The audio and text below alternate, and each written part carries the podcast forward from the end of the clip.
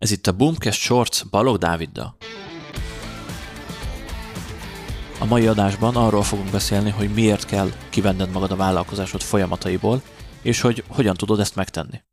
Nagyon sok vállalkozás megragad egy bizonyos szinten. Ez lehet akár évi pár millió, akár évi pár százmillió forintos bevétel, de általában eljön a stagnálás időszaka. Ilyenkor szerintem az egy nagyon fontos alapszabály, hogy amivel eljutottál a jelenlegi szintre, az nem fog elvinni a következőre. És ez minden egyes idézőjelbe szintlépésnél igaz, hogy amivel eljutottál idáig, az nem fog továbbvinni. Egy ideig elég az is, hogyha fejlesztesz a folyamatokon, mondjuk bevonsz új marketing csatornákat, vagy új termékeket és szolgáltatásokat vezetsz be, de idővel már ez is kevés lesz. Tudom, mert mi is így csináltuk, először csak ugye a blog volt, amikor még egyedül dolgoztam, és indítottam az ügynökséget, utána elkezdtünk Facebookon hirdetni, Utána vezettünk be új szolgáltatásokat, ahogy nőtt a csapat, ugye egyre több mindenhez értettünk, és egy ideig elég volt, de most elértük azt a szintet, amit el lehetett kb. ezekkel, ezért most egy új csatornát kellett bevonnunk, a podcasteket.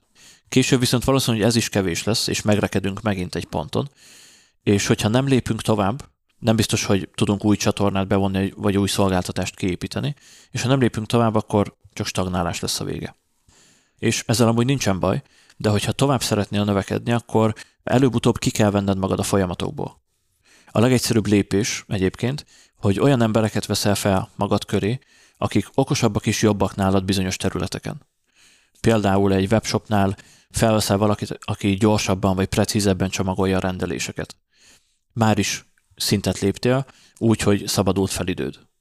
Vagy nálunk, amikor ugye bővítjük a csapatot, most 12-13-an vagyunk, akkor mindig olyan embert keresünk, aki jobban ért nálam bizonyos területekhez, és tudom, hogy profi a saját területén mindenki a csapatban, mert ők egész nap azzal foglalkoznak, és nyugodtan rájuk merem bízni ezeket a feladatköröket.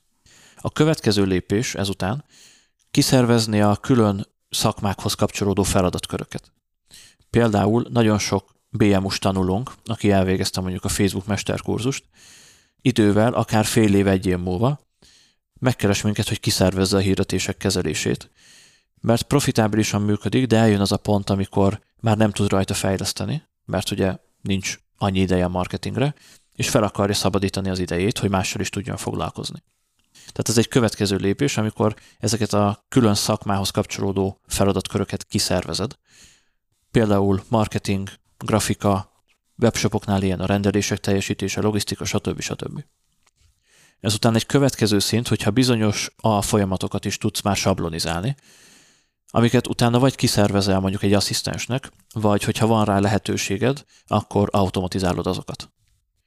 Mi például így spóroltunk meg egy szélszest, és ezt a sztorit már meséltem többször is, több korábbi adásban, hogy 19 elején talán, nem is tudom pontosan, eljött az a pont, amikor már nagyon sok időmet elvitte a sales, és azon gondolkoztam, hogy kellene egy asszisztens, aki előszűri, levelez az ajánlatkérőkkel, és nekem már csak beszélnem kell velük, és majd az ajánlatot ugye összeállítani. Viszont annyira be tudtuk automatizálni a folyamatainkat a szoftvereknek köszönhetően, hogy nem kellett szélszest felvennünk, mert amit ő megcsinált volna, azt kb. egy hónap alatt kiépítettük automatizmusok által, és azóta is folyamatosan működik, hibátlanul működik, és 0-24-ben.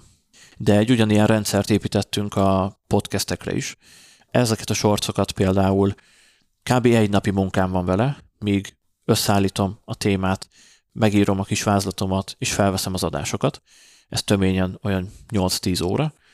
És utána még bőven van bele munka a háttérben, sőt ezután kezdődik az igazi munka, a vágás, a kreatívok legyártása, feltöltés, publikálás, a terjesztés, ugye különböző platformokon, YouTube-ra feltöltjük az adásokat, szöveges átirat készül az adásokból, tehát egy csomó ponton felhasználjuk, de ezekkel már szerencsére nincs dolgom, mert kiépítettem a sablonizált és automatizált rendszert, és nekem elég legyártani a tartalmat, utána mindenki tudja, hogy melyik ponton mi a feladata, és egyszerűen megy a rendszer, és készülnek el a dolgok. Úgyhogy ezért kell kivenned magad a vállalkozásod folyamataiból, a napi működésből, ezért kell kiszabadulnod ebből a mókuskerékből, nem szabad beleragadni az operatív teendőkbe, a mindennapi feladatokba, mert annak mindenki kárát látja, aki a cégedben dolgozik.